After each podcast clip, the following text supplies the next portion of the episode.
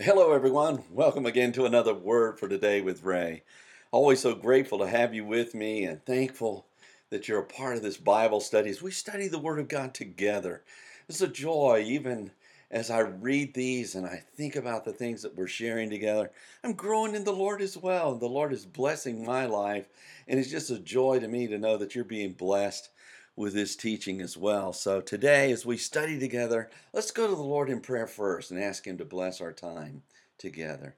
Heavenly Father, it is a joy, again, to have your word before us.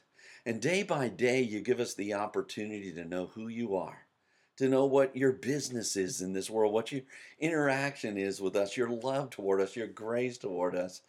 Lord, and that you want us to abound in our relationship with you.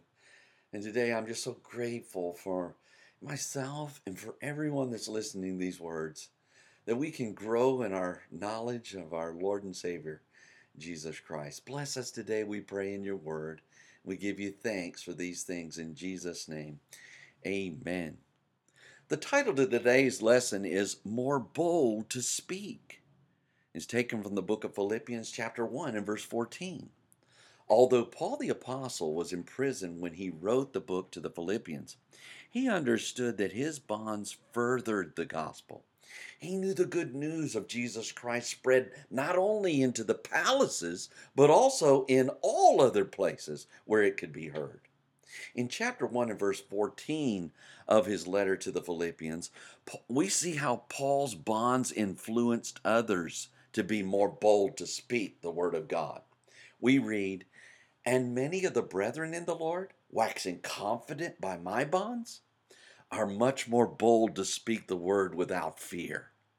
The verse begins, and many of the brethren in the Lord, waxing confident by my bonds. Paul once again directs his words toward many of the brethren, or those who were fellow believers in Jesus Christ, whom he knew. He stated that they were waxing confident, which means to be persuaded, to suffer oneself to be persuaded, to be induced to believe, to have faith in a thing, to believe, to listen to, obey, yield to, comply with, to trust, and have confidence or be confident. When the other believers saw the bonds of Paul because of his sharing of the gospel, it only emboldened them to share it too. It was as though Paul's imprisonment inspired them rather than making them fearful, like we might believe. The verse goes on to say, are much more bold to speak the word without fear. Not only, only were these fellow brethren inspired, but they actually became more bold to speak the word. And note how they spoke it without fear. Where there may have been a time when these brothers were fearful to share the gospel of Jesus Christ, they were inspired and boldly proclaimed it without any phobias for doing so. As we ponder these words of Paul, we might ask ourselves Are we boldly proclaiming the gospel of Jesus Christ? Do we hesitate to share with others when opportunities arise for us to do so? How would we react if someone we cared about deeply was imprisoned for sharing the gospel? Would it inspire us and make us more bold to speak? Or would it intimidate us and make us fearful? Hopefully, we would all find ourselves waxing confident as others we know paid a price for sharing the good news of Jesus Christ.